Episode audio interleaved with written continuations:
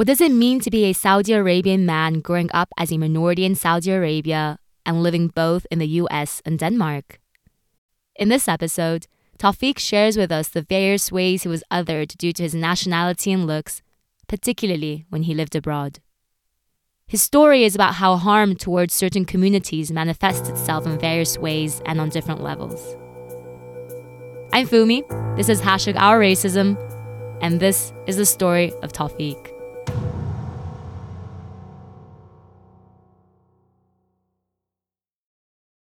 Tawfiq was born and raised in Saudi Arabia for the first 25 years of his life. Growing up as one of the minority groups in the country, he was exposed to various issues around othering from a young age, both at the interpersonal and institutional level. It was only when he left Saudi Arabia and went to the US and Denmark that he saw a different angle to the notion of othering, and more specifically, on stereotyping. I went to the US I met so many others from, you know, other different countries. I realized that we were okay. Yes, there was this, we belong to a certain label. We don't represent the majority in the country, but that happens in every almost every country. There's minorities and there's the majorities uh, across different domains. So in the US, I met so many people from different countries that I had certain stereotype about before moving there or before meeting people from those countries. And then I realized that not only the stereotype had less truth to it, but also the way that country is perceived by its own people is very different than what me and people from my own category or from my country believed that's the way it is in that country and those citizens of that country see themselves in their country. So i got to know that there's a lot of talking. People like to talk and people love to go to stereotypes right away. The problem is stereotypes cannot be applied at the individual level. Stereotypes apply at the country level yes but it's very hard and this is supported by empirical research that it, they don't apply. Um, you cannot just bring someone and apply every stereotype. Let's say you are from country X and country X is known to, let's say, eat so much food.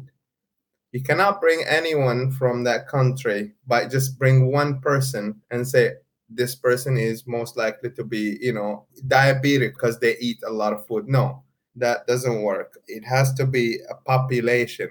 You bring a whole population and then you can apply that stereotype on that population given some statistical evidence that yes. So if there's statistical evidence on that then it is uh, a, as a country level uh, stereotype.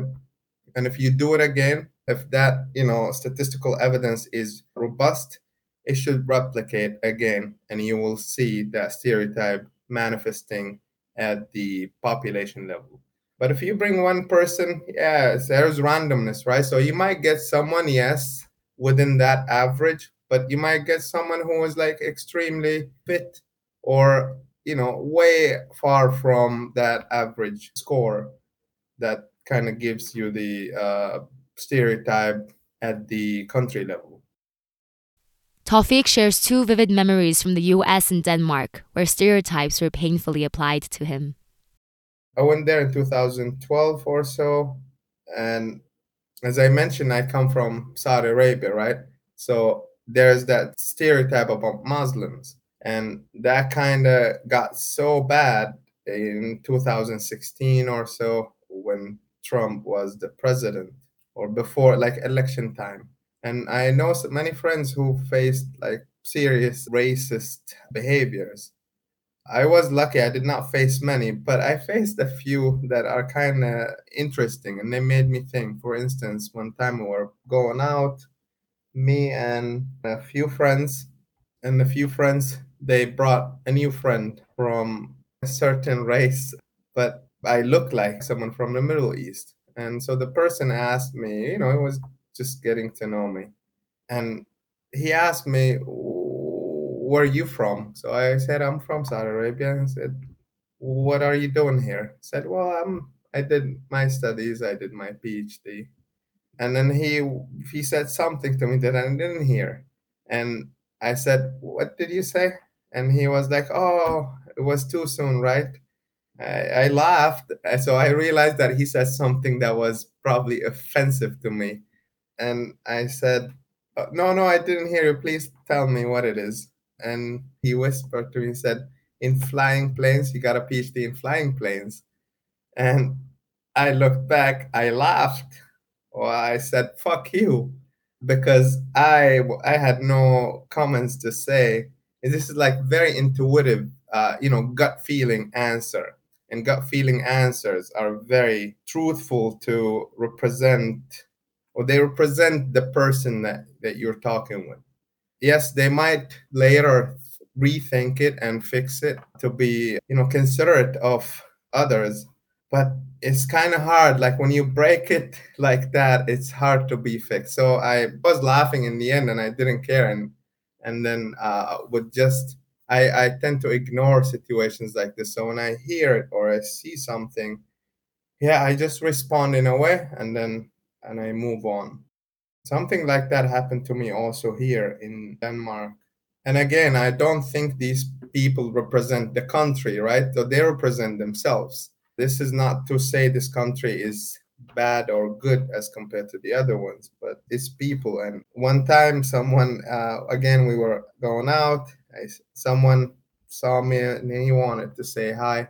And the man said, Hey, what's up? You look, you know, you're smiling all the time. Like, Yeah, I smile all the time. And then he asked me, Where are you from? And I said, I'm from Saudi. And this person said, we love you so much, although you look like Osama bin Laden. And and that was very, very sharp, insincere. And I would say it was insulting, not given what happened in the past 20 years. You're attaching, again, a stereotype to me as a person, and you don't even know what I've been through. So there are certain things um, when it comes to uh, these comments that I receive. Again, I grew up belonging to a minority. And in fact, not only these, I would say that what happened in the past with these violent terrorist attacks, they don't care where who you belong to. They wanted to get what they wanted to get. So even in Saudi Arabia, many people got killed by these people it's in the news. Like if you go and look up the news, many people got killed around that time, 2012, 13, by those same people. Now you like you kind of this person is telling me that I belong to them. Well, they would kill me. What the hell are you saying? So people don't know exactly the details of these, I would say, major events that happened in the past, but then they just abstract idea of a certain stereotype like this and then they would shoot it in your face i don't think they mean uh, bad sometimes but they're just revealing their you know it's fun right but yeah it is fun but you don't even know me and this takes a lot of time you know a lot of trust to build with someone before you are able to joke like that Tawfiq reflects on the context in which stereotypes may or may not be used and how he has learned to deal with them it is very contextual. It depends on the context, how you can use a stereotype with individuals or how you can apply a stereotype on individuals. Those conditions have to be satisfied first before you can apply that stereotype. If those conditions are satisfied, most likely it'll be a laugh. You know, we're talking from a positive point of view. Like, I know you, you know me, you're like a close friend. We've been together for years and then you bring up something related to uh, a negative stereotype about where I originated, like the country I, I grew up in. Yeah, in that case, yeah, we will laugh. But if those conditions were not met, like I just saw you on the street and you told me that, that's not an okay behavior because that shows that this is who you are. This is how we see you. This is the lens we see you through as a human as a person moving on the street. But that shouldn't be the lens that is being used to see me as a person you don't know me yet. Every person have different personalities, they have different backgrounds, regardless of the way they look. This is just based on the way you look and where you come from. You see how like uh, a judgment is made based on very simple two factors. That's it. So if those conditions were not met, that is I would categorize that as racism. I wouldn't die if someone said that to me. I was like, I, again, I'm very loose, as I said. I'll probably respond in a way to make them think. There's many stories that happened to me. I would like in 2016. I remember meeting someone, and I could tell that after I said I come from Saudi Arabia, that person was not very happy, and mm, that person started asking questions about, you know, do you like your country? Do you like how it is being governed? I responded in a very calm way, like, yeah, I'm happy. I'm just here, you know, I'm your guest in here. So we love it there. We would love you to come and see it. I will show you around. And and then the person started actually bringing some positive things. Oh, how are the camels in there and the desert? Uh, so they wanted to know more about what's in there. But I was very sure when I met that person you know, it was not a positive uh, atmosphere. You know, it was not good. But then he, that the person said he, so he was like getting along after. So once you know how to respond to them, they kind of get it, and then they realize that you are educated. You know how to talk. You can argue with logic and evidence, and then I think these people can be fixed that way. It's a dialogue I cannot claim that they can be fixed, you know, by only this way, and not all of them will be fixed this way. But this is one way I would say I deal with it. So again, my personal, this is my personal, based on my personal experience. This is how I've been dealing with it. I think also, as I mentioned before, I smile a lot. So my smile many times helped me with, you know, a trigger for a racist behavior, but then it switched. It became, you know, a positive effect instead of that and I I'm I'm personally honored to to represent that like in different countries. And when they especially here in Denmark there's not many Saudi Arabians probably less than 50 people in here. And when I meet many people even Arabs I'm the first one they met from Saudi Arabia. So when they see someone who is smiling and like happy and then just you know talking eh, like in a calm way and open to discussion they kind of have now an, a baseline of a whole country.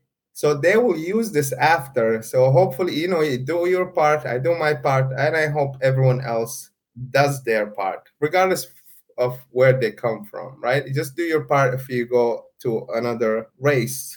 If we're talking about racism, if you meet another race, and you show that you are in group not out of group right so you are just a human like everyone else and i think people appreciate that in general beyond the social component of stereotyping Tawfiq reflects on the interaction between social norms and the law when it comes to race. A fact that is funny and not easy for us to understand Middle Eastern. When I was in the US, you know, sometimes you have to check your race when you apply for something and we don't know if we're white, black, there is no brown, but according to census, we are white. So that is that is kind of the conflict between what is in the law and what is in the social norms. So people would not categorize us as white, but according to the law, it says if you're from the Middle East, choose white. So that's according to census. So the law did not translate into the social norms. That's a funny thing to know. That kind of makes me feel that social norms in some situations are much stronger than the law. If you're driving your car on the street in the highway, if everyone is going beyond the speed limit, police car would probably not pull you over because everyone is driving the same speed. So you have to follow the speed of everyone else. That's kind of social norms.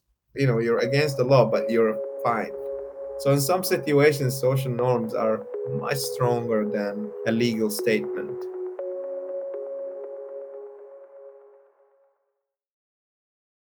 Tawfiq is an assistant professor in the field of information systems. For those of you who have never heard of the term information systems, it is a set of computer based tools for collecting, storing, and processing data.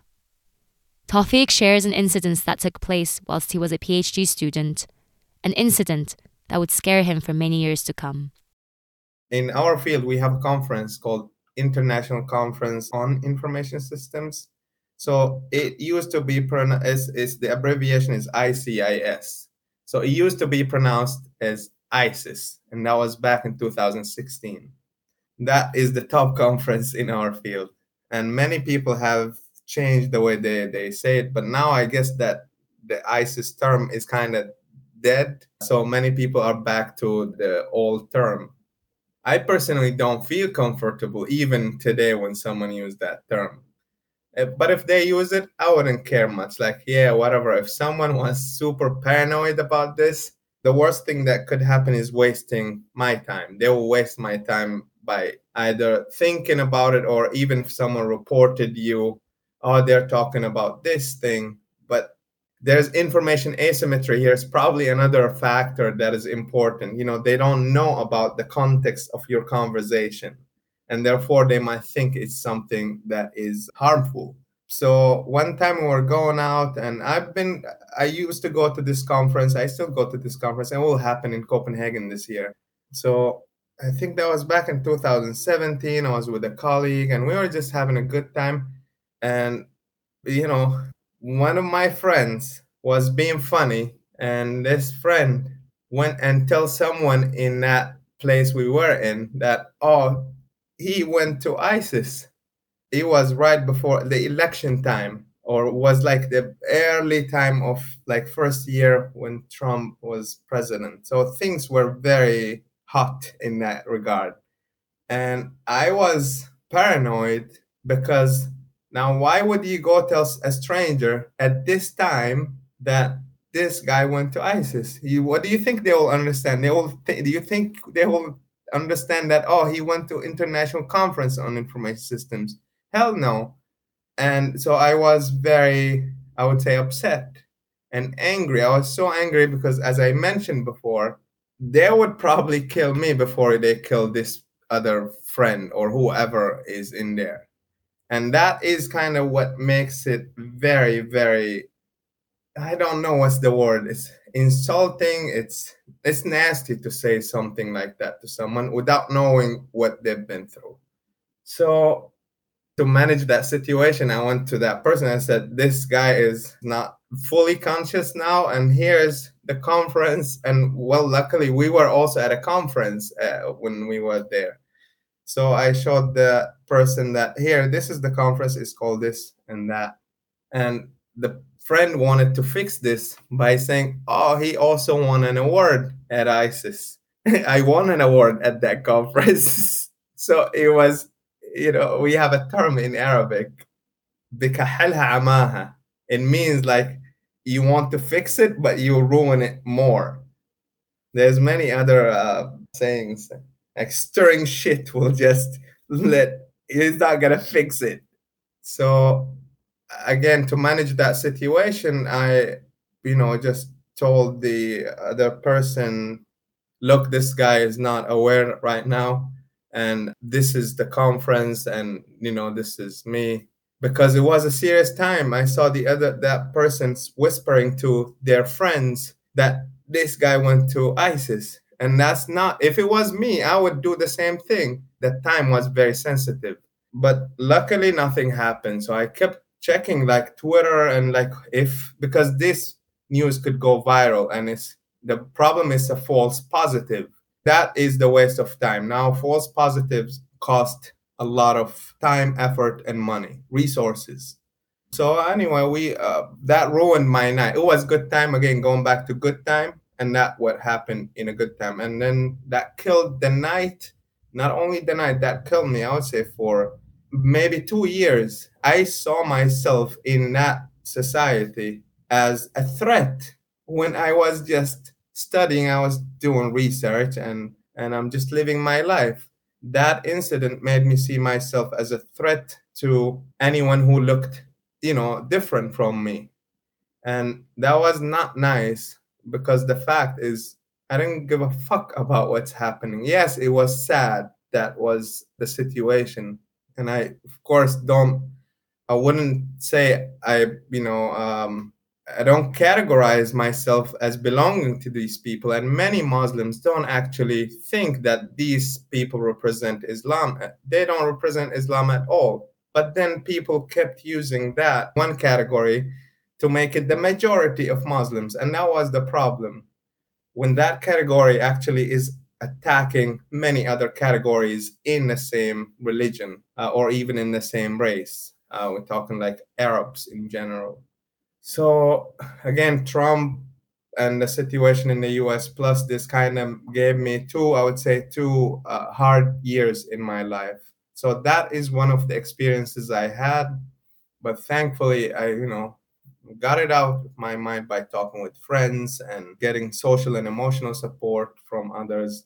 You know, you have to let it out from your system because you're the innocent here being screwed. And I think that gave me a thick skin. That's I think that's kind of the word a thick skin to be able to navigate situations. So when that thing happened to me here in Denmark, I didn't care. I laughed and I actually uh, several times I'll just say I'm going to the bathroom if someone is talking that way.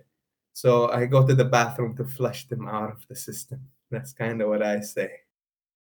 Tawfiq recalls that there were discussions around changing the name of the conference and reflects upon the final decision. As far as I remember, in 2016 or 17, I'm not sure which year it was, but there was a voting around the name of the conference. So there was a discussion in the AIS association, but then the outcome was no, we don't change the name. So they were considerate thinking about it, but I guess they had a procedure and the voting system led to this outcome that they wouldn't change the name. And I think the reason was that this is just something that will go away, but we, like ICIS, was founded, I think, in the 1980s. And then you know you had this name way before like uh, and and the, the argument was this whole thing around ISIS is going to disappear, and then we own this name before. I am not sure if it's going to disappear in the next few years. This term was instilled in almost everyone's mind, those at least who lived that time. So you need a few generations so that people forget about this term. Maybe this was their their you know argument. I don't know. But if, it was, if I had a choice, and I am sure people from the Middle East, if they had a choice, or any Muslim, they would not continue with this name. They will most likely change the name, at least the majority would choose to change the name. Again, I cannot speak on their behalf, but I don't think I don't want to choose that name if I had a choice. But you know, organizations are bigger than uh, individuals. Against the background of his own research, his own experiences, and a controversial paper that came out in the field of information systems, Tawfiq shares his reflections on the terms equality and fairness.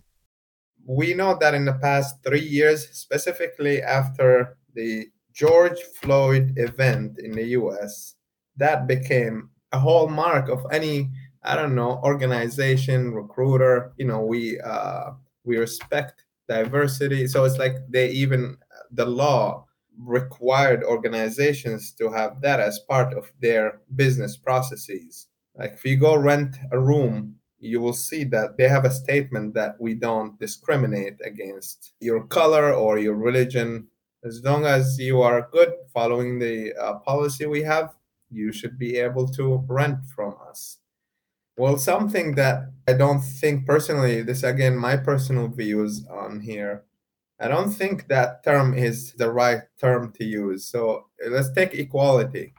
You can make everything equal, but that does not necessarily mean the outcome will be more positive. It could be less positive than it was before. I think what's important is being fair. So fairness, not equal. And that requires a whole equation of understanding how to be fair to everyone. So then that gets to personalization.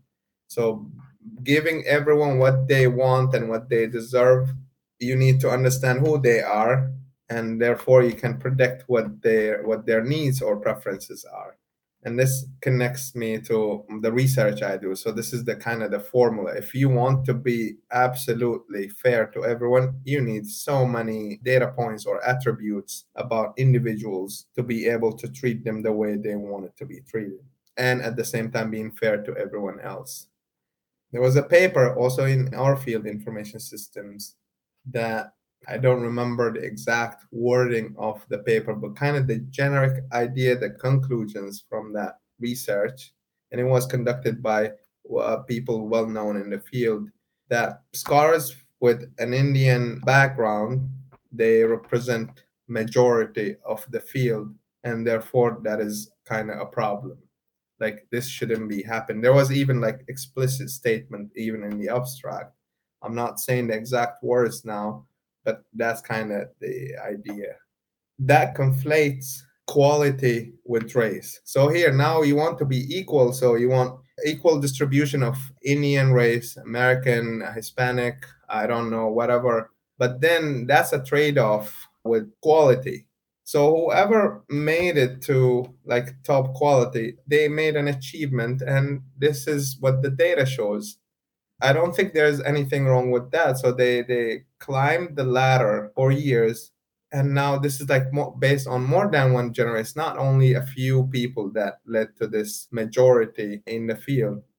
If the standards that the the academic community has is objective to everyone, then be it. This is what we found after I don't know 60 years. The field has been there for about 60 yeah 66 50 to 60 years.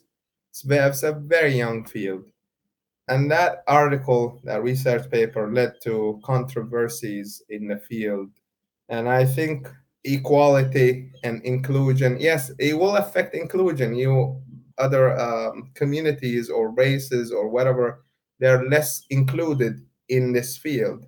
But this is not the way to fix it to shed light on this category and say they are the problem. No they are not the problem. The problem is there. They need to do more. So there should be a procedure to work on how do we get them to you know participate with the same quality and quantity. And then you will be more inclusive of you know other races. And therefore you're being fair to every uh, category in here. So yeah, that's kind of an example I would say related to this the use of the term equality. I've never I, agreed with this term since I was young. I would say I'm sure I'm not the only one who believes that. If you see a, a meme, for instance, with uh, I remember one of these from a long time ago. You know, a stare. If you're if you're tall and I'm short, it doesn't make sense to give me the same stair to look at behind the wall. I need a, a taller stair or brick to look up the wall in there because you're taller. You'll be able to see if you get that but i don't. I still don't get it. So now we're we're being we're applying equality but we're not being fair. Tawfiq has the following to say regarding what he thinks people need to do to become anti-racist. Awareness and education so being aware that racism is part of us as humans and being educated in terms of how to deal with racist behavior or a racist an event that is shaped by racism. So this awareness education and you know both of these they kind of let you let it go when it happens. So it's not a big deal because I've seen in, in the US, I've seen incidents where like, come on, what do you mean racism? It's just a normal behavior. Something said something like very, very minor. And uh, I'm sorry, there, there are people that exaggerate the meaning of racism. Uh, sometimes it's, well, it is part of, of us. And so being aware that it exists and accepting that it's part of human behavior, communication style, and educate myself on how I would manage situations that involve racism. Take it and then think about it after. Feed into your predictive model in your brain. So in the future, when you face something like that, you can be better off dealing with it in the future. And I, again, I laugh. I laugh a lot when, when things like that happen. So that has helped me to be anti racist.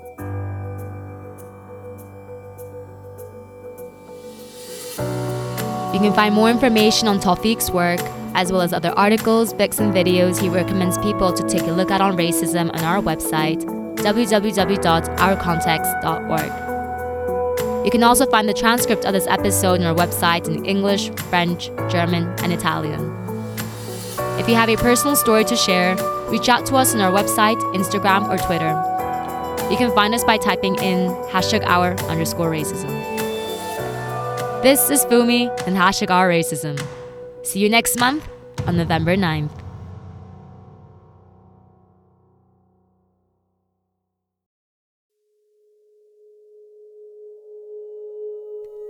This episode was produced and edited by me, Fumi. Music by Pete Morris, Crescent Music, and Fugu Vibes. This podcast is powered by the Competence Center for Diversity and Inclusion at the University of St. Gallen. A big thank you to Tawfiq for his invaluable time and energy in going down memory lane for us, sharing with us honest, raw, and timely reflections on this issue.